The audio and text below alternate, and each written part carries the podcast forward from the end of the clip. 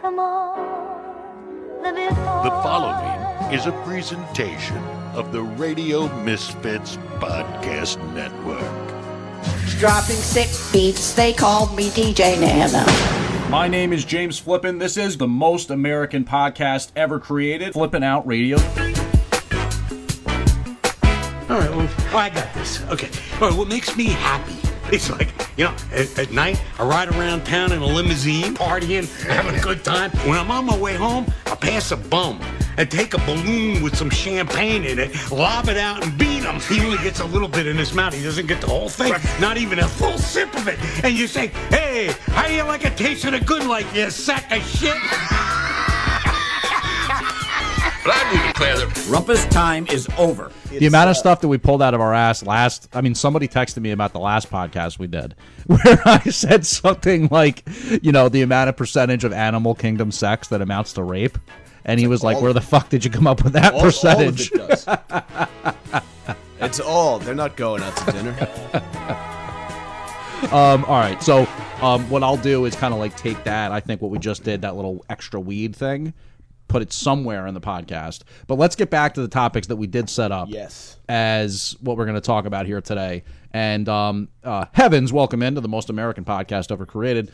Uh, the topics that we have for you today include yet another person beat within an inch of their life at Dodger Stadium. Staying within the sports realm, Kristaps Porzingis, formerly of the Knicks, apparently the Knicks actually made a good decision in cutting bait with somebody because, well, wouldn't you know it, a uh, forcible rape claim came up just a couple months after they did in fact trade him. Uh, an equal pay day rally in New York City had me in my personal hell.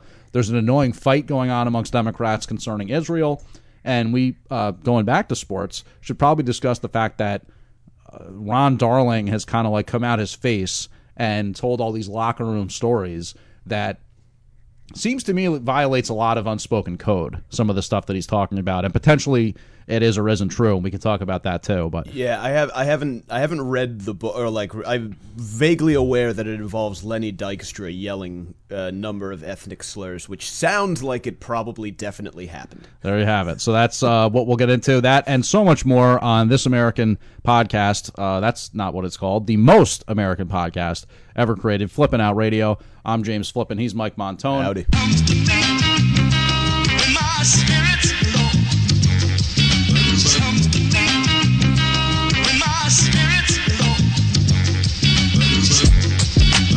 And uh, you know, heavens, welcome in uh, again. So Dodger Stadium, man. I don't really know what the deal is here, but this is like a fucking awful, awful place. This is like a hell on earth. Um, you know, overpriced parking. I'm sure overpriced concessions. Uh, you know, you go there and you watch a baseball game, which that's always good. But what the fuck is it with all this violence that what has happens been in the locker room? Uh, locker room, the, the parking lot of Dodger Stadium. What has been happening, and how is it any worse than Philadelphia? Okay. is, is probably the two questions that. uh, That's that's fair, and I appreciate the question I'm because I've spent time uh, in in Philadelphia. But no, I'm serious. This this whole Dodger Stadium thing, it's like scary. I don't know if it's like you know the Latin Kings or some kind of like kind of gang activity going, type thing. going to baseball games now. I guess so because it's like you know really nasty violence that happens, and and I'm not talking about like drive-by shootings. I'm not talking about like you know stabbings or whatever. Yeah. But people, People are getting knocked the the, fuck out of out. each other. And what happened was this most recent situation, um, and of course we've heard about this one in the past. People have gone to jail for a long time for this kind of thing, not meaning to kill somebody. This guy got punched, fell, hit his, his head. head. Yep. And now he's in the hospital, very seriously hurt. Um, you know, uh, questions about like what the rest of this guy's life is going to be. And you heard about, of course, uh, years ago the whole Bryan Stow thing, that the Giants fan that got That, beat, yeah, shit, uh, you know, remember, beat yeah. the sh- fuck uh, sh- shit out of him at, out of uh, you know at this Dodger Stadium thing. So they've apparently beefed up security. You know, uh, supposedly increased lighting and made it somewhat better. But you know, it's just for some reason this particular parking lot has like an outsized number of awful, violent incident, incidents, and I, I don't get it. I don't know why. Uh, You'd think that baseball of all the sports would be like a relatively tame crowd, Yeah. But um, this shit seems to happen. Uh, you know, not that rarely. So I really don't know what's all what that's all about. I'd love to know more. Oh, there goes my phone. But um, Fumble. yeah, fumble. But uh, the whole Dodger Stadium thing, awful.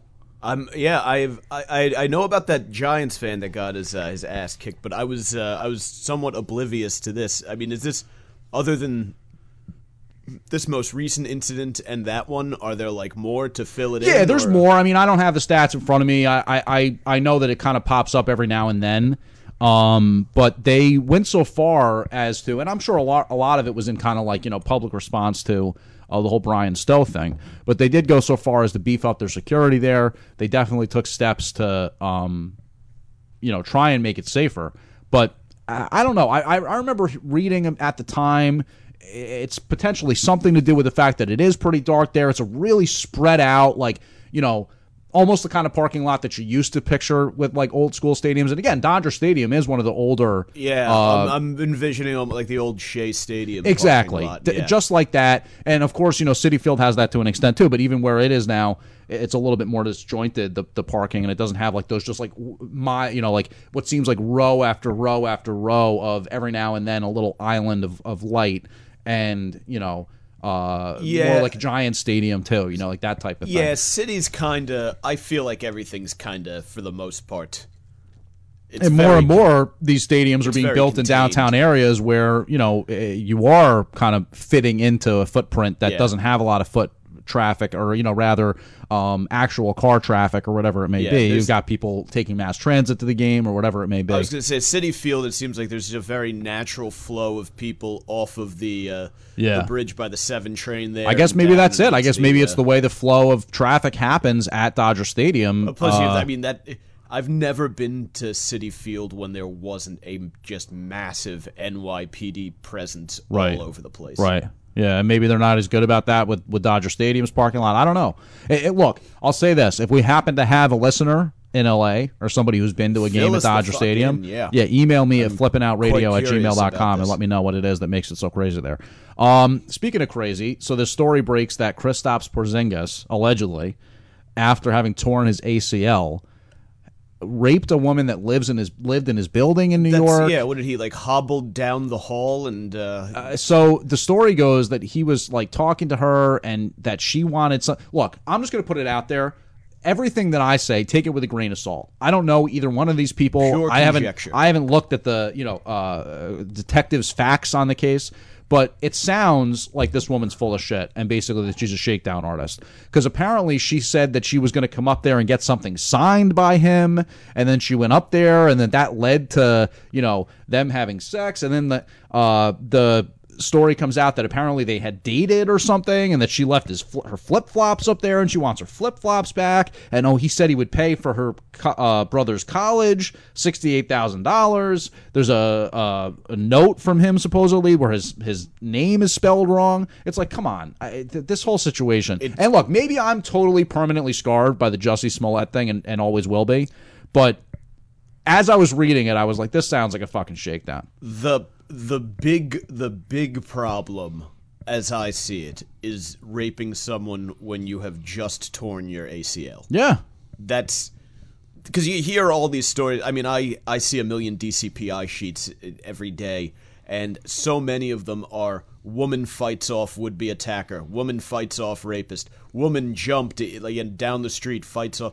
Eh, So a lot of women are successfully fighting off these guys who are presumably uh, attacking with the element of surprise on two perfectly good knees and uh, Mr. Porzingis here, uh, she goes to his place where he is laid up with a freshly torn ACL and still manages to force himself upon her. Yeah, and I think that the way again, if I'm just allowing my brain to uh, walk out like the well, why would she say that? What, how how would this formulate itself? Whatever.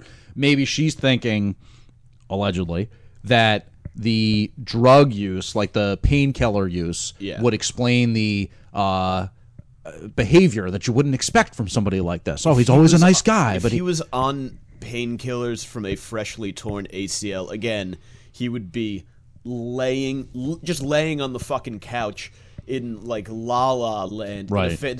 Being on painkillers does not. It's not like the painkillers are made up of some sort of combination of, of meth and Viagra, where it just it turns you into this like lustful monster. Yeah. and you're gonna pin down the next thing that comes it comes across your path. It would be like the exact opposite. Like moving. If you've ever done anything to to a ligament, then you know that once that shit is shot, you're not getting any movement out of it without screaming, screaming Yeah. pain. Yeah. Um, Damage, I, damage some lig- ligaments, have you? Oh yeah, um, my uh, left shoulder here, the uh, acromion uh, cl- uh, clavicular.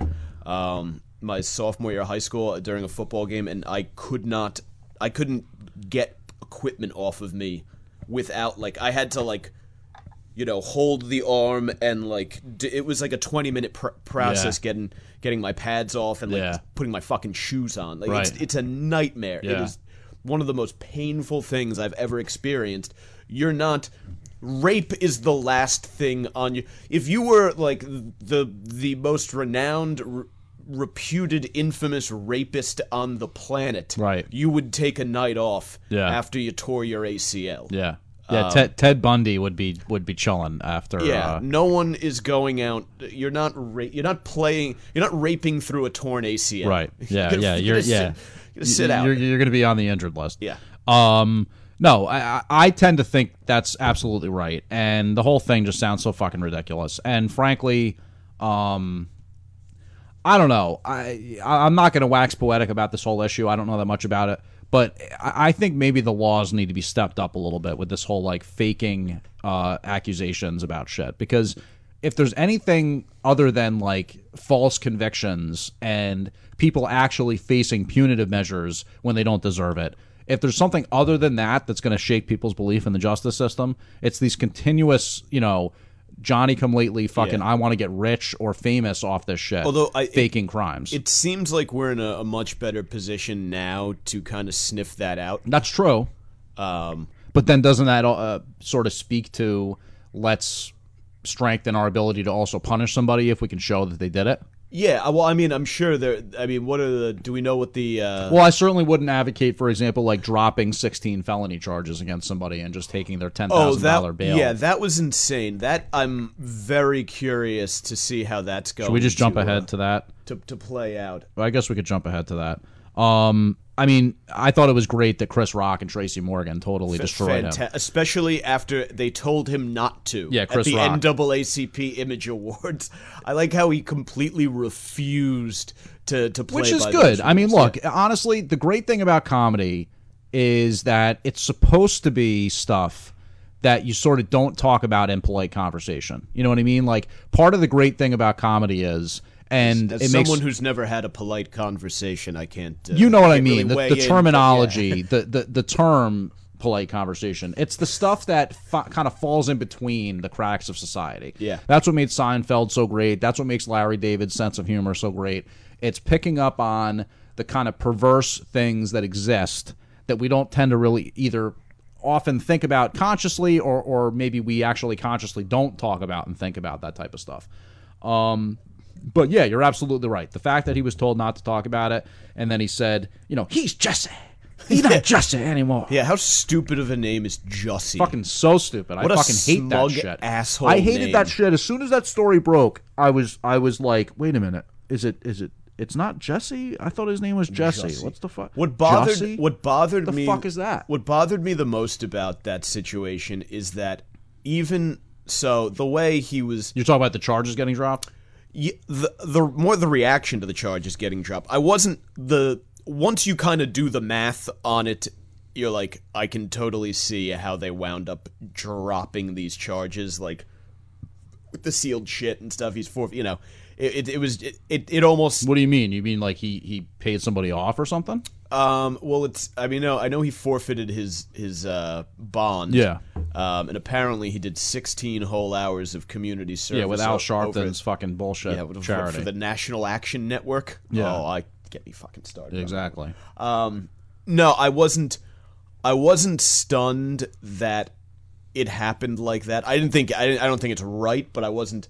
I wasn't shocked. Shocked by it. Um, given like sort some of the characters in in play here. Mm-hmm. What really bothered me about it was after the drug because because look, you know, for a non-violent crime, if you're a high-profile uh, person, uh, things have kind of a way of falling in into place. Yeah, for you. like like Craig Carton getting three and a half years for uh, like fucking million million. the, the fucking judge says, "Hey, Craig, fucking uh, first time, First time, long time. Yeah, Wild. so don't do that in the fucking courtroom. that's ridiculous. Um, but uh, what bothered me about the Jussie thing was when people afterwards were acting as if he had been exonerated. yeah. That that bothered me because it was Oh, so absolutely. disingenuous. Oh, no, and zero when question. he was saying things like, "I always, I always knew the truth in my heart," like, Yeah. no, just shut up Yeah. and be like, I got too much of my mama in me to actually have pulled this off. "No, you're fucking. We know you're lying. Yeah. that's why it's the thing is sealed. No, it, it drove me absolutely crazy that he had that ability to like spike the football outside of the courthouse Yeah, and act like he was he- totally, you know, put upon and that he's the victim the here look, and all this kind the of shit. The look on his face when he was standing there was the look of a man who had. I, and I have because I've been on the receiving end of this many times as a football player and in the Marine Corps.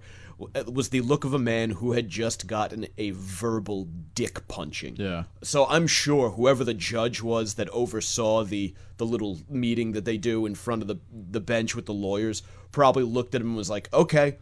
They seem to have come to, to this agreement, and I'm sure whoever it was just ripped him because a lot of judges don't take a lot of shit on that stuff. Right. Like, um, but I, I'm interested to see they. Uh, I know there there's like media outlets that are suing for the files to be unsealed, Mm-hmm. and uh, I think the the city of Chicago is getting ready to to sue him. Mark Geragos, who is having a fantastic month of his own, Yeah. um, with uh, douchebag Michael Avenatti, Yeah. uh, is, is represents Smollett and said that the city better not sue him. So I I wonder if I thought they did sue him. well, I- I think the the city was saying they're going to, and Garagos said like, if you do, we're gonna we're going to make we're going to fucking subpoena everybody and start asking a lot of questions. So I wonder if there is shit that's gone on sort of under the the radar involving like Chicago PD and the Uh, mayor's I think it's an empty others. threat. I think it's bullshit. I think, look, here's the problem. This is what made the fucking Smollett thing such a perfect crime. Okay, Chicago was the fucking perfect place to do it because MAGA have country. yeah, exactly. The, the whole thing is so ridiculous on its face, but when you think about it, it really was the perfect place to do it. Um, high profile, zero question about that. You know, second city to the extent that you want to pick L.A. or Chicago, uh, right after New York, the the media capital of the country. Um, you've got uh, you know a a, a built-in um, audience that clearly uh, supports the show Empire. I mean, it's fucking shot Terrible. there. What in- an awful. Sh- I've never actually it? seen it. No, Oh, it sucks. I know it's very popular, It but uh, from what I understand, they shoot it in Chicago. let it's a, a record company based there, right? Let me tell you something. The only reason it is popular is because the black community got excited about there being a, a, like a, an all black primetime Right, show. right. There is nothing. The acting is terrible. It's over the top garbage. Yeah. I tr- I made a very good faith effort when it first came out because I was like, oh, there's gonna be a fucking there's gonna be a show on Fox about like rappers and stuff. I'm sure there's gonna be all sorts of gangster shit going on. Like it's gonna be awesome. And like t- Terrence Howard looks like he's a fucking lunatic. Like, Yeah. Like, this is gonna be a good show. And like my brother and I made really like we made like appointment TV for the first few weeks, and then we were just like. This blows. Yeah. Like this just it's just a bad show. Right. And then I would go to uh, go to work, and like uh, black guys that I'd I'd see at work would be like I'd hear them talking about how great Empire was, and it it would it's like for all of the great black art that is out there, what, what do you need to lean on fucking Empire for? Right. Yeah, no, it's ridiculous. I mean, and look, mean, the the other thing about Chicago is it's really high profile in its struggles that it's had between its citizens and its police. Yeah. There's been a number of high profile incidents. Not but two, three months ago, a cop was acquitted for um, you know, shooting dead a, a black teenager uh, in, in the course of a chase or arrest or whatever it may be. And um, Smollett's not dumb. The one thing that he's definitely not is dumb. And he knew what he was doing. Got a little bit of dumb in him. That the the the plot that he could.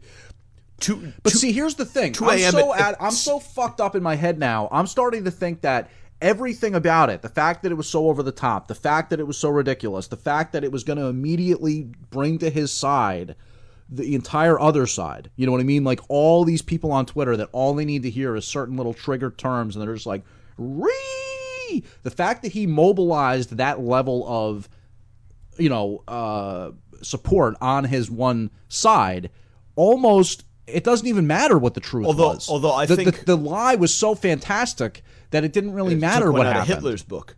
kinda Um, I um I th- but I think most people little now, hitler smollett Yeah, he is.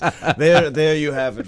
Jussie Smollett, worse than he is Yeah. literally Hitler. He's Hitler. Jesse Smollett is literally Hitler. he's hitler he's in the bunker I think. I mean, at least from what I've seen on online, I would say the bulk of people believe that he's full of shit, and even black people. Like, I think a lot of them felt really let down when it, it when the the evidence was abundantly clear.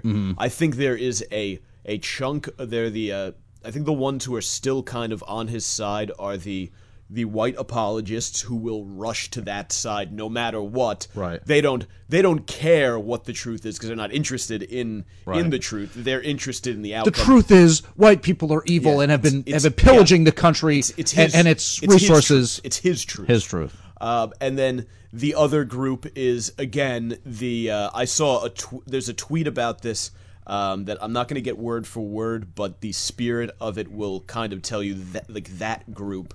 Uh, it was a young young black woman tweeted, "Y'all mad that Jussie got off." I'm mad that Trayvon is dead. Hashtag see the difference. Yeah. Uh, now, a rational person can say that, yeah, Trayvon should probably still be alive. Two idiots collided with each other in Florida where there wild rules regarding what you can do.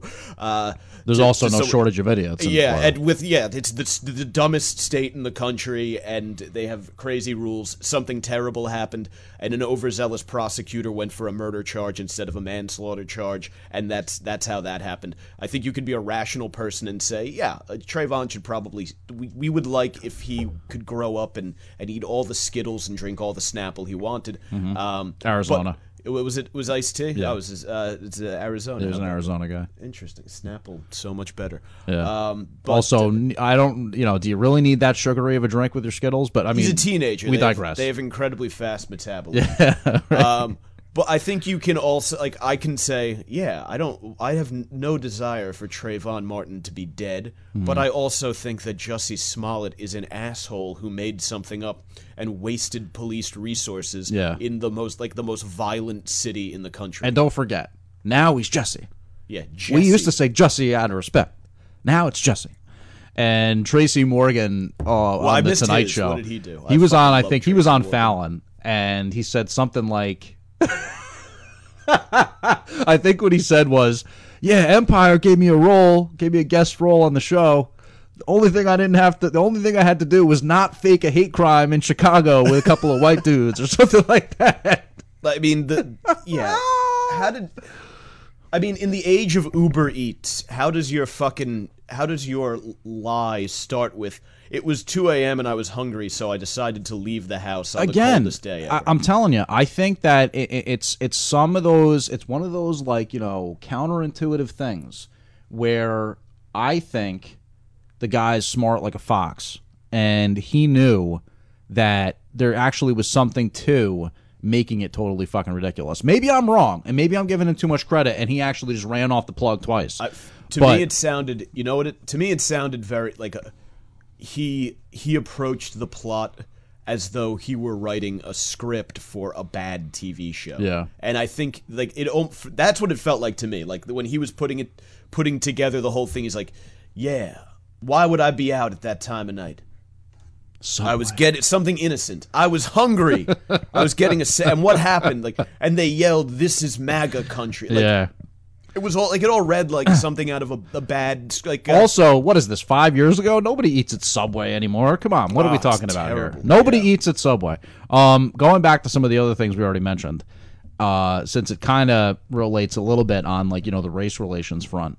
Um, so Ron Darling, says in his book. Perfect. Whatever it is. How many? What is it? 180 stitches. 108 stitches. 108 stitches. 108 I, stitches. I like. I was just reading the article about that. I like when he made his statement, uh, like about Darling. the backlash against it when Dykstra and everything. Okay. He includes the name of the book Of in course his he does. statement because he is savvy enough Yeah. that he's got to get the plug in there. yeah. Because he's going to be doing less media now that he's kind of his lawyers have like gagged him, Right. Uh, but he's like, you know, I still got to get the fucking title out there so they know what to look for on Amazon. Look, he The- he's clearly, um, Darling is cold blooded. Has no issue uh, doing what he's got to do to get paid. has no fucking- issue. He's tall too. Right. Oh yeah. I- I- Is a guy who Seen him in person? I haven't, but you know, went went to Yale. Tall. Was you know uh, a good looking guy. Uh, a little puffy nowadays. Who isn't as they get a little older? But you know, uh, clearly has done well for himself, and I guess it's not enough because there's some things that even for a guy like Ron Darling aren't sacred. And look, leaving aside for a second the Lenny Dykstra and what he did or didn't say uh, before, you know, game what, what was that? Game two of the World Series. Um, I can't remember now. I don't know it that well. I, I should know as a Mets fan, but I mean, I was one years old. What do you want from me? Um, the whole thing with Bob Murphy, I thought was really fucked up. He I did- told the story about how they had like some meeting before the NLCS or something like that, and Bob Murphy was like drunk as fuck and passed out on a trainer's table or something like that. pretty awesome. And I'm like, yeah. First of all, I got no problem with that. Second of all, why the fuck are you talking bad about Bob Murphy? Like the guy's Did dead. he say anything? Ba- is that bad though? it doesn't make him look good. Uh, I don't. Yeah, to me, I'm all right. I, I operate at a different speed than a lot of people. Who Sure, come and I get this. that, and Like, I'm I not. re- I'm trying to actually pay deference to that. I'm trying to say, fine, that's cool. I- I, get what you're saying, like those two- and like those from like a ride or die perspective, you know, like a guy who's hard living and an old school broadcaster who's going to fucking tip one back and then still go on air and the show must go on. I get all that, but there's other people that are going to say, you know what, that's fucked up that you're airing out dudes, uh, you know, dirty laundry like that. So uh, this this reminds me because the way he the way he titles his book is like it's about like the outrageous characters that he he came across. Yeah. So it almost at least from a the title perspective, it doesn't even sound like he's criticizing the behavior. He's just kind of saying, "Hey, here, let me give you an inside look at No, baseball look, is a I sport of be- eccentric Yeah, characters." I Let me think that give he you would a- a be- look." I think he'd be hypocritical if he was trying to criticize somebody for, you know, look, that whole team was hard drinking and hard partying and all that I kind of stuff. say, I have uh, the two Jeff Pearlman books. Yeah. uh, though he did the one about the Cowboys in the uh, the '90s, and he did the Mets in in '86. the bad guys won. I won that. I read that book. Yeah, they're both they're both great books. Um, but like those team, like I feel like there's almost like a uh, if you're a sports fan, you look back at teams like that with like you kind of revere them because No, zero question. you you know that we we won't get to enjoy that anymore. Right. Like the sports End used to be this like this kind of haven for we didn't need you didn't need to be LeBron playing with little kids and having a ch- you could be the assholes who were walking around the chartered uh, Delta flight with uh with uh, fucking Salisbury steaks strapped to your, your feet, or you could be like Charles Haley taking his his massive dick out and jerking off in Joe Montana's face in the locker room. Is like if you're a like a, a fan of good defensive football, that just makes you love Charles Haley even Right, more. right. So I wonder What how was that? The Pro Bowl, by the way. no, it was uh Haley came to the Cowboys from the 49ers. Oh, the okay. 49ers were like desperate to get rid of him. Gotcha. And the Cowboys needed one last piece on their defense to put him over the top. And, Yeah. and that was it. Um, so I wonder if, you know, It's massive. huge. And he also, fuck, did he do? He uh, he like stripped completely naked during a, a defensive team meeting. Left, took a shit, wiped his ass with a newspaper, and came in and like threw it at a coach, or like he made a diaper out of newspapers or something like that. And shit, he was a fucking maniac. What the fuck? Yeah, the NFL was awesome back in the day. Wow, I'm really troubled by that. Um, no, look, was Michael Irvin held fucking almost slit someone's throat, a rookie's throat in the locker room because he cut him in line for a haircut one day. Holy day. shit. Like this is sports like it ought to be. Yeah, These were that's the days. sports like it ought to be. That's true. No, look, I've always said that there should be a movie made about the uh, '86 Mets. Maybe be there should be one about the uh, mid cowboy mid '90s Cowboys too. But um, as far as the whole uh, Earl, oil can Bo- oil can Boyd story, and that apparently Dykstra was trying to get in his head, and then maybe he said some uh, you know illicit racial terms from the dugout circle. I don't know. I mean, I, if it did or didn't happen, uh, you know, it was thirty some odd years ago. Who knows? Um, you know, guys like Gooden and Strawberry and Kevin Mitchell have actually come out in defense of Dykstra now. Uh, Boyd basically said he didn't remember it happening, but that he didn't necessarily find it shocking. Uh, It's considering Lenny Dykstra. Dykstra. If you, you you if you say Lenny Dykstra and ethnic slurs in the same sentence, everyone assumes it's true. Right. So I, I don't know, but I I do feel as though um and this is really my overall reaction to the entire thing, and and you can feel free uh, to feel differently. I think that Darling's kind of a pussy for telling all these stories. Like I think that it's yeah, it's kind of like, dude, you don't have enough fucking money. You don't have like a happy enough life. Like you don't have a great enough job. You need to go out there and air all this dirty laundry and like tell all these stories from like your like, you know, how would you like it if somebody did the same thing about, you know, I don't know. Here's a good question. Uh as a bit of a comparison, I guess, that whole documentary that's out right now um, about the Marines, and they have that, you know, inside look where the guy really gave like a true. What uh? Oh, they wrote about it on Barstool. That guy Chaps, you know, wrote about Oh, it. oh, the one from uh, Afghanistan. Yeah, where gotta it's I like it's like real. It's like real image. It's like real footage that I guess he took, and apparently it even shows Marines getting hurt, possibly getting killed. Yeah. Um, it's considered controversial in how raw of a look it gives you at that life. I, I think. Well, I think. I think we should. Yeah, absolutely. Look, if we're gonna send people to places like that, then we should be able to stomach the result. yeah.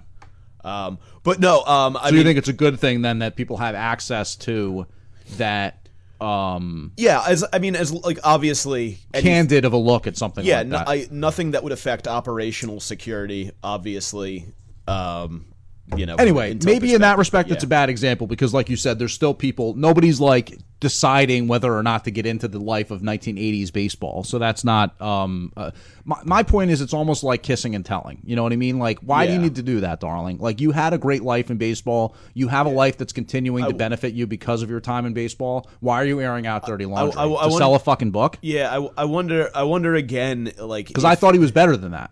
I wonder again if, from his perspective, it's I, I obviously I'd have to see what the rest of the stories are in this. He may have inc- if this was a paragraph in in a book about a million outrageous things that happened. And Lenny Dykstra, it can't keep his name out of the fucking headlines. For, he's running a flop house in Linden. He's fucking pulling guns on Uber drivers. Again, I love what Lenny Dykstra is up to. He's like You're a big fan of his content these days. Nails is one of my favorite members of of that. He's like up there with Keith as Yeah. one of my favorite members of uh, Right. of that team. Like he was like a backbone guy. He's Sure. like fucking slamming home runs, a Absolutely. leadoff hitter. Yeah. getting his uniform dirty. I mean, he's great. Um, so I wonder if, um, and I'll have to. I'm def. I, I got to read the book now. Um, See, I- see what I'm talking about? Like, I Darling won- knew what the fuck he was doing. but I wonder. I wonder if And it was great when Dykstra made fun of him on uh, Kay. Did you hear that? He went on Kay to defend himself, Michael Kay. I, I don't listen to Michael Kay. Okay, well, I don't either. Yeah, Let me just no, put that out there. How dare you insinuate that I do? Um, I saw the clip on Twitter. God damn it! No, but uh, it was great when he was like, um, he was like, "Yeah, darling, darling." We used to call him. I called him Yale boy. We, we, we he doesn't like us. We didn't get along with him. He went to Yale. Uh, Yale boy. That's what I always called him. Yale boy. And it was great. I was so fired up that he said that. That's cool. Look, I mean, oh, he he did do Kumia uh, this week, so I'll, I'll listen. I'll listen on there. Yeah. Um, more you know age appro or personality appropriate Right. for me. Um, fucking Michael Kay. You're a huge Michael Kay guy. You know I'm blocked by him on Twitter. Are you good for you? Yeah, I said something about like there was a uh it was years ago. I was still working the board for the Mets radio broadcast and something happened at the end of the Yankees game where like somebody got called out at a bang bang play at third base or something and he was like bitching and moaning about the call or something like that. And I said something like you know, God forbid Michael Kay actually show like an ounce of um, impartiality while yeah, he's he's a tool. you know calling the game or whatever, and he blocked me as a result. There's, there's just there is nothing redeeming about any of the Yankees broadcast anything. No. it's just terrible. no, Um, no, I want, but I wonder if, from Ron's perspective, this was just like, ah, make make a couple bucks. I'll tell some old stories. Hey, it's fu- it's fucking Lenny Dykstra. It's the '86 Mets. It's everything is kind of already out there that these guys are a bunch of loose cannon maniacs. So. f- Fucking drop of water in the ocean. Nobody gives a shit. You know, I want Yeah. like I wonder what his his approach was. You know, I honestly, I'll tell you this much. I felt that way. I basically had that exact same. I was like right on that same track as you when it comes to the whole issue with this oil oil can Boyd story. Until I heard about the fact that he talked about Bob Murphy being passed out in the locker room or something. That's when the moment when I was like, "Fuck you, Ron Darling! Like, shut your fucking mouth! What? You don't have enough money? You don't have a great enough job? You have to go out there and like air all this dirty laundry to fucking sell a book? Fuck out of I'm here! gonna, I'm gonna have to check out that story because it sounds pretty cool. I love Bob Murphy. I love, but I love that there was a time when that was okay. Like that was just a th- oh yeah, Bob Murphy's wasted on a Yeah, but who table. didn't figure that that was happening? You know what I mean? Like that's great, but at the same time, like I don't need to hear that from you, Ron Darling. See, you know what lo- I mean? all Like, right, see, uh, yeah, I'm I'm the opposite. Like I love I I love hearing that stuff. Like I like kind of like uh like I enjoy it. Like I'm I'm I'm off put and offended by the way we've sanitized sports. Again, I was just you know revering Charles Haley for defecating Right. in a newspaper during a defensive team meeting. So I look at these things slightly differently. sure. Um, but uh, yeah, I I don't know like I it does not tar in any way tarnish um, the image of, of Bob Murphy or any of these guys for me to hear that they were they were maniacs. I want I want my sports to be filled with as many maniacs as possible and like just the, the way everything is just so sanitized and boring and stupid these days just that I find far more offensive than anything that uh, that Ron could have put in this book. Yeah, and again, I, you know, I, I want to be clear that there's not an ounce of any of at. There's nothing So about Bob Murphy that offends me. There's nothing about him. You're more bothered. drinking. You're more bothered by the profit motive.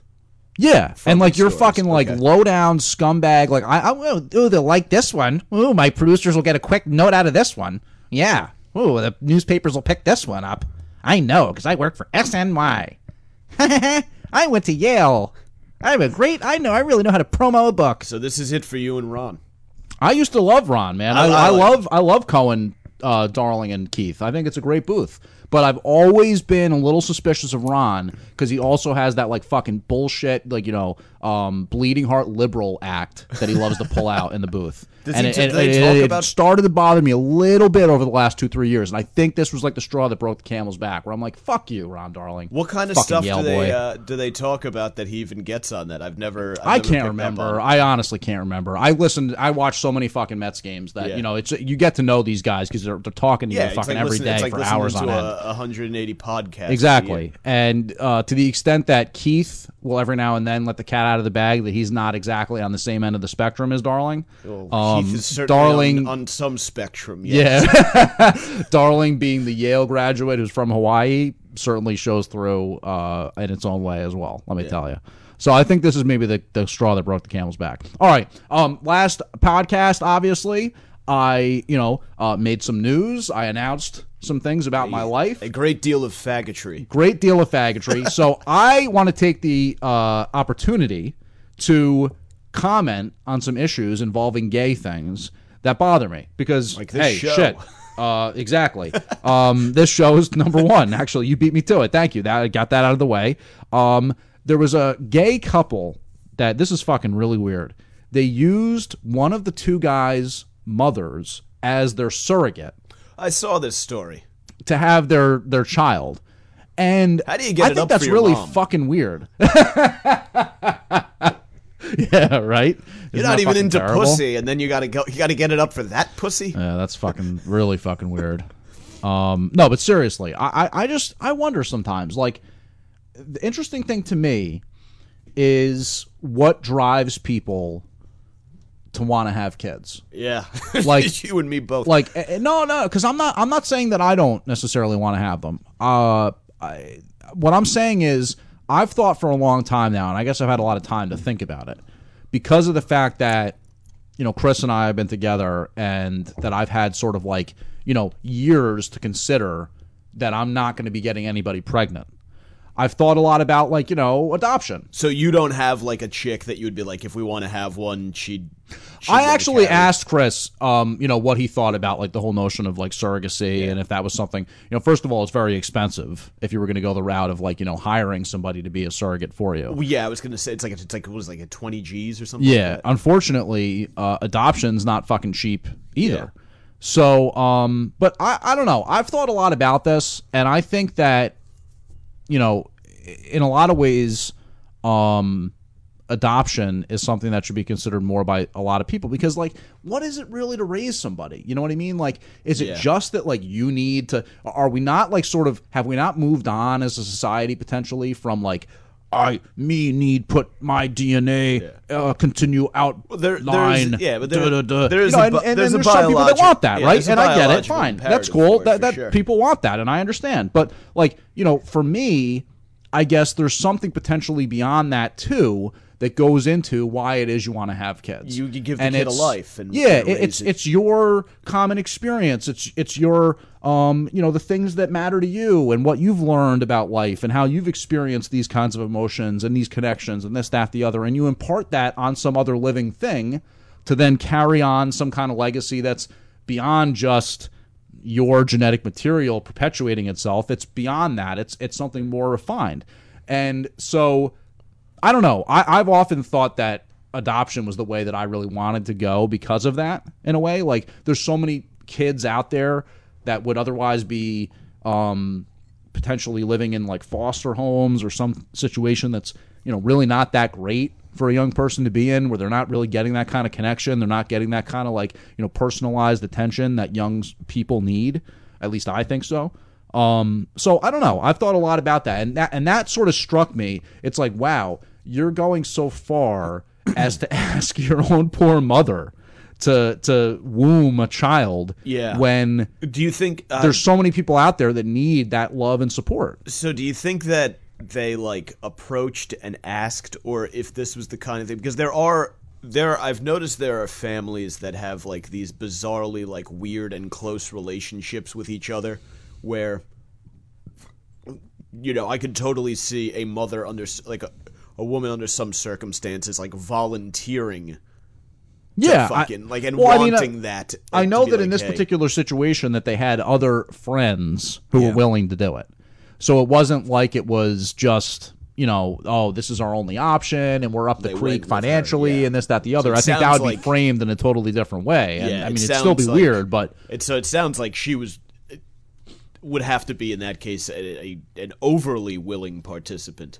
I guess so. Or somebody on some level had to prefer that option, whether it was the How two old guys. is the mother? Is that even a safe? Uh, I mean, I, I- wondered that to be honest with you, because I mean, it looked like she was at least in her. I, I thought like fifties, but I mean, geez, I don't know. I guess not. very odd. to- I'm, Very strange. Yeah, I'm not Very unsettling. I'm not an OBGYN, so I. I found it unsettling. That's all I'm going to say. Uh, yeah, I don't know. I uh, yeah, uh, one day like if you know, like obviously if my ex girlfriend and I had stayed together and gone down that road, I totally would have one day wanted to, you know, pop a couple out with her. Um, I assume that if I meet a chick that I want to marry and spend the rest of my life with, it'll be a thing. I, you know, I'd love to, you know, have a couple kids to teach football to and all of that. Right. And there is, I see a, a certain, you know, again, like the it's from an evolutionary perspective, that biological urge to, to perpetuate the species and pass down your DNA, we definitely haven't. That has not been bred out of us yet by a long shot. no, no, no. I'm not saying that it has. I'm not saying that it should. I, You're don't- I don't you could. think. in- we have the ability to make the rational decision to choose not to, or uh, I think so. I mean, look, I, I think that there's um, something to be said for if you are a member of the LGBT community and you consider yourself um, enlightened to the notion that there's uh, people who are born the way that they're born and in some way it makes them divergent from the way other people live and this that the other and all this kind of stuff then you can also have the refined enlightenment to say hey you know what? Guess this is true also, where there's people who are born into situations where their parents weren't ready to raise them, Yeah. where you know their parents didn't have the resources that they would have needed to, to this, that, the other thing, and for whatever reason, uh, you know, uh, abandonment, orphan, all this kind of stuff. There's so many people out there who need the love and support that you could potentially provide. Is that outweighed by some inherent instinct that has you needing to put your DNA out there into the gene pool? Maybe, maybe it is. Yeah, I th- but I'm not so sure, and, and it just kind of always makes me wonder. I think about it. You know what I mean? I'm, I'd be I'd be lying if I didn't say, oh, what would it be to have a surrogate and actually have Yeah. somebody out there who would look like me or whatever. But I don't think it matters to me as much as it matters to me to like be somebody's dad. I know what I'm got saying? Do you see like all right, so like um in in my family, my mother frequently uses the phrase like you guys are all montoned by blood, I'm a montone by marriage. Right. There's a big difference. um and there is so do you think part of it is the desire to really keep like there are things that you will have in common with blood, you know, blood kin that you'll never have to someone who was sort of legally brought into the family.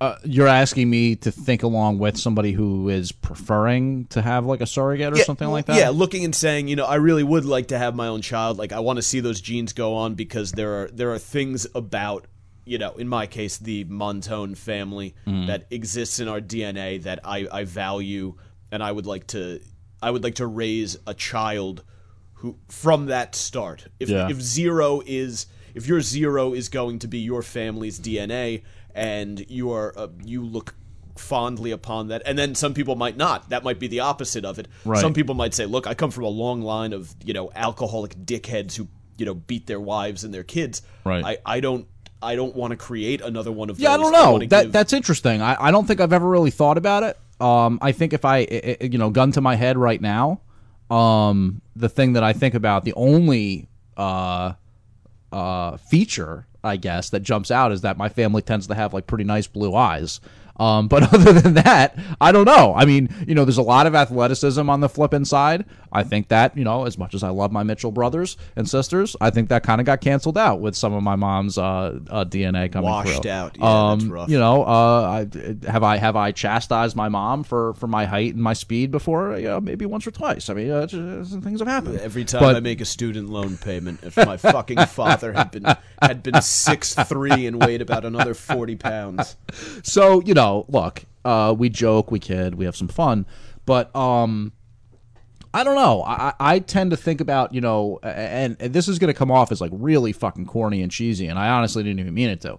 But like i think about more like the way my parents raised me and the way my family is in terms of wanting to pass things on not like what I look like or what I I mean God I mean let's get real here. I mean come on we're talking what are we talking about? Ah, don't sell yourself short.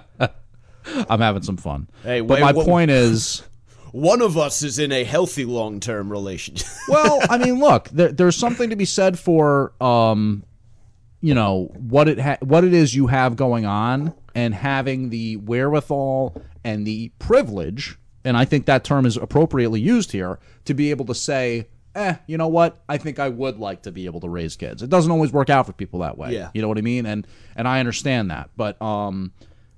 I don't know. I, I, I think about it a lot. I think about it a lot because I've I've thought that adoption is maybe and this is sort of like a existential thought in a way but it's almost like okay maybe that's why i was put on this path and why i was sort of like led down this particular life because there are people out there who need homes and need to be raised and it's not just about the next people being born it's about people that are already being born you know what i'm saying like that type of way of looking at it it doesn't mean that it's wrong to use surrogates. It's just like, Yeah. damn, do you really need to have your own mom like carry a child? the mom term? part is what's weird for me. and like, it, and it started me thinking about that whole thing Yeah. again. That's my point. like if you and you and Chris were to like grab you have a you know like a trusted female friend who was like I would love to do it for you guys you know fucking you know it's one of you give me a load and a turkey baster let's Right. get this done Right. um uh, would you then be like, oh yeah, this does make uh, this does make sense? You know, we're gonna do it at cost. I don't and, think uh, I'm like opposed to it. You know what I mean? Like that's the thing. Like I actually asked him just not that long ago. I said, "What would you think about?" Because we've never really talked about surrogacy. We've talked a lot about adoption, and um, And would I? I do also want to ask: Would he look kindly on you as a bisexual, actually engaging in the physical uh, conception? um, I may very well. be able to gra- you, I feel like yeah, if you do go So that I route, may- since- you since- have to. hey, look. you got to bring that to the Come table. on, it's the podcast. Yeah. We like to have fun. We like to talk. We like to be candid.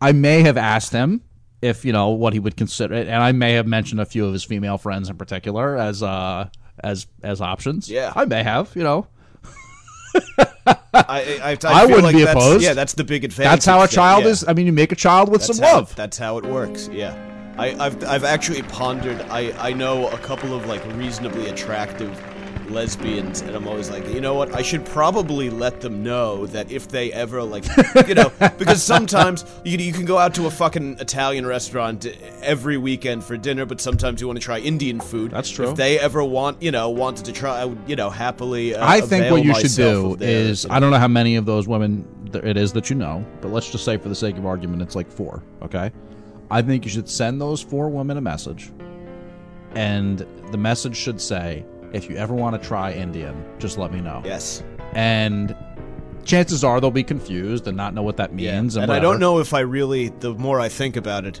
uh, riding the PATH train and NJ Transit buses around here, I don't know if I want to associate my genitals with such a stinky people. You know what's interesting? Industrious, but You know what's interesting? I this is this is strange or not strange. It's just life. But I find myself very, very attracted Indian to chicks? Asian women, Oh yeah, well, fuck yeah. but not. welcome to the welcome to the club. Yeah, We're isn't that- all in it. We're all in it, right? Is that is that everybody? Fucking exotic and subservient. They are so fucking sexy. every once in a while. the Path Train is a great place to see some really sexy Asian women. I don't. I see a lot of Indian chicks. That's interesting. I'd I don't know if it's of, the like, stops that I'm Asians. taking or whatever, but I see a lot of straight up Really? Asians. I Oh don't- I don't see as much of that. I see it fuckloads of Indian chicks. Well, I I like in, if you get an attractive Indian girl. Now, see, that's the thing. I've never really been that into Indian chicks, but you're a big Indian girl, a big Indian chick. I uh. I've only been with one. It was down in D.C. when I was in the Marine Corps. I was way younger. I actually I met this chick at a club, Mm-hmm. And she says that she's in town looking at grad schools, and uh, we start making out. And uh, I'm gonna give like the very abbreviated version of this story. Okay. But um, Don't skip over the good parts. I will. Actually, you know what? Let me take a piss then. All right. All right, that's the end of part one. I'll have part two coming up in just a few days on RadioMisfits.com. Heaven's very good. The most American podcast ever created. Rumpus time is over. Oh, here's your blessing. Oh, baby.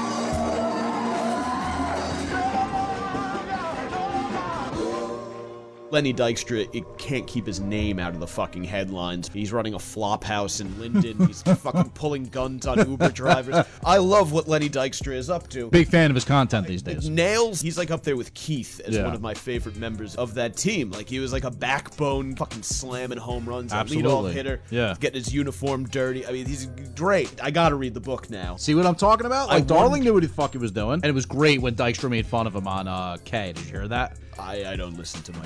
Okay, well, I don't either. Yeah. How dare you insinuate that I do? Saw the clip on Twitter, God damn it! Yeah, darling, I called him Yale Boy. We didn't get along with him. That's what I always called him, Yale Boy. I was so fired up that he said that.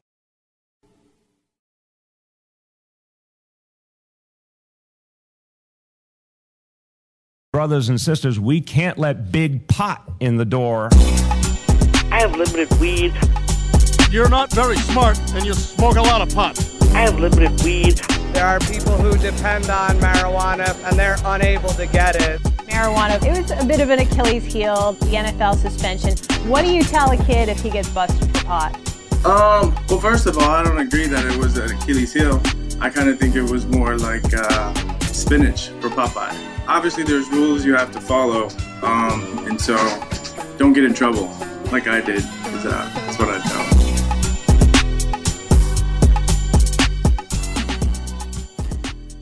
You're all good, and they they've done that I don't even think New Jersey's been prosecuting weed related stuff since um I think October of last year. They had um, they'd kind of hit the um, the pause button on it, but then I think they I think they started, started up again? I think so. But they're now the the new thing is they're not training police dogs in the state to sniff uh, For weed. sniff for like burn like well I guess what we considered a small amount Mm. like a burning joint or something Right. like that. Right. Um, but do you? I- I mean, I feel like now this is going to be a, a you know protracted fucking saga because he's talking about there might not even be a, a vote on it until the fall, so we can probably probably take our time with that one because you had a you're I was looking at your list of topics. There's some there's some solid shit in there. Yeah, are, are we rolling? Yeah, I got the uh, I got the thing going. No, the only thing I was going to say was that as and we don't. We are right. We could we could put the pause in in the large sense on um uh oh my boyfriend Chris was telling me to get Juul pods on the way home. Yay. Wow, What do you guys like? You guys are like cool teenagers. Yeah, right, exactly. I don't smoke Juul. However, I did get a oil pen for weed. Those are good shit. Oh man, am I a huge fan? I like yeah. I'm, I'm uh, a huge fan. I should have brought it, but I um I hate to travel with it because like one of them I had in the past, it got turned upside down and then the oil like clogged the mouthpiece and it was just right, like see, yeah, see, I'm anal about like I'll I if I'm not using it, I take it apart. Like I take the I take the uh, the and then put the caps back on the container. Yeah. see, I guess I could obviously have done that, but I didn't. Um, all right, so we won't spend a lot of time on the weed thing. We'll we'll discuss that some other day. But I will don't- say, I, don't know if either of us is even like read up enough on the specifics of it to. Uh, Well, all I'll say is this: the whole notion of like you know, uh, weed should be like owned by that weed distribution weed distribution should be owned by the people that were affected most by its policies and that you know there's a um outsized number of people of color that were affected negatively by the policies of weed and all this kind of stuff.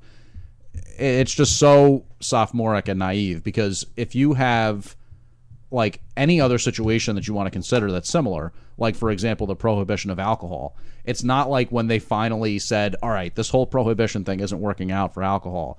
They said, you know, the the winos and drunks in the on the corner should be the ones that Yeah. run the beer district. It was Budweiser and Miller and Anheuser and all this kind of stuff and and conglomerates that are going to make money in a marketplace that then gets legalized. You know, what had been black market is no longer, and and places like Jack Daniels aren't you know made in a a bathtub. They're made in you know industrial sized uh, swills or whatever the I term is. I don't. I don't know that. I don't know if like that's like. I think they're they're more worried about it like uh, turning out like the, like the tobacco companies, or there being like just like a very small like alcohol. They're they're the big ones, and then there's like craft brewers and shit like that. Right. Um, with tobacco, it seems to be kind of more monopolized. I think there is something to be said though. If if we're going to, if this it's going to be, it sh- or it should be a fucking cash cow. Then if people have been operating these businesses really in neighborhoods where you know there's economic strife um, and those are the people who you know black and brown are arrested more often for uh, this kind of shit i don't i don't have a problem with finding It's a funny, way of course. I I've been arrested for weed, and so has my brother. I don't know any of my black friends that have, but just you know, anecdotal, anecdotal. Just putting it out there. Yeah, I mean, I, I know through like football and shit. I know uh, handful in the Marine Corps and stuff. It's it, it runs pretty rampant, and I mean, I, I don't I just don't I don't take issue with the idea that we'd be like, all right, look, if we can, you know, if we can clean up fucking Brownsville by uh, teaching these guys to. Uh, to do this and run run a business in their in their I think the the concern is like in a say a place like Newark or Camden that people who have lived in the community and have been getting arrested for pot for for decades are like hey you're going to legalize this now and all of a sudden uh like an outside company is going to come in sell the exact same thing in our neighborhood and we're not going to be able to compete with them because we're just going to be outmaneuvered financially to a ridiculous degree. So I think if if you can give them a foot to start start from and encourage, you know, small again, the local small business ownership from the get go. I think it's a good thing. I don't like the idea of like mandating. Hey, X number of businesses have to be because that. Well, that's look, just you know it's going to be regulated seven ways from Sunday. So I mean, which- it's not like there's not going to be um, laws like there are for liquor stores and you know uh, hours that you have to maintain and and then the way that you get a license to actually sell the stuff versus selling it on a distribution level, retail versus wholesale, all this kind of stuff. There's going to be laws in place. If somebody's going to own a weed distribution place on the corner, they're probably going to be somewhat similar to you know somebody who owns a liquor store or something like that. It, but this whole notion, just the whole notion that like, oh, we have to make up for past sins and and people that have been victimized by policy uh, via a vice. Which look, I enjoy the vice. Do you consider it a vice though? I do. Really? Yeah. I I see it as I honestly I look at it as as almost on par with uh, coffee. Mm. Uh, it just to me it's an inebriant, and I've always Really? felt that way. See, I, so I I look at it as a complete. it depends on what we're talking about. If it's CBD, that's a totally different story. I'm, I'm talking about even even THC. yeah, see, to me that's an inebriant. Um, I th- I think it. I mean, you know, we're at a point now where they're doing such fantastic things with agriculture that like you can fucking get a strain that does anything. Mhm. Uh, there's definitely stuff that gets you whacked out of your mind, but like I use like it, you know. Phys- Oh yeah, you know you know that you're preaching to the choir on that. You know that I don't have any problem with. I don't have any problem having a beer. I don't have any problem having uh, wine. You know what I mean? Like to me, they're all in the same category. So, well, alcohol is. I mean, it's a central nervous system depressant. So it all all alcohol leads you down the same road. Um, some of it is just more concentrated than others, so you have to consume, you know, different amounts. Uh, Look at you getting chemist on us right now. Hey man, I I have uh, I have taken a, a number of. I used my GI Bill to get a fucking um, exercise science degree. From, Really? From Bergen, so yeah, to take a bunch of nutrition. Oh, good bio- for you. That's cool. courses. Yeah. Um, but yeah, with um with pot, like it just it seems like it depending on what kind you're using, Mhm. it does so many different things. Or to make sure this fucking. Yeah, look, I mean, I, I don't necessarily have a super passionate take on the subject. I mean, if you were to really like sit me down and uh, explain all the different ways that you look at it as more akin to coffee than like beer and all that kind of stuff, you could probably convince me. Um, I'm just telling you, like, you know, for years, that's kind of the way I've always looked at it. Again, everything within moderation. You know what I mean? Yeah. Like, if I, I- pound coffee all day, I'm going to feel like shit too. Yeah, I mean, I I'll I'll be honest. I looked at it like that for a long time as well, and then it became like this fucking computer's driving me nuts. The computer's driving him nuts, ladies and gentlemen. This fucking audacity keeps freezing. Um, yeah, I don't know. For I I mean, again, like I I feel like we're uh, pulling a lot of this out of our uh, our asses here, but um, That's the best stuff. Yeah. That's the best kind. This has been a Flippin' Out Radio production. The proceeding was a presentation of the Radio Misfits Podcast Network. Find our other great shows on iTunes, Stitcher Radio, and at RadioMisfits.com. Thank you.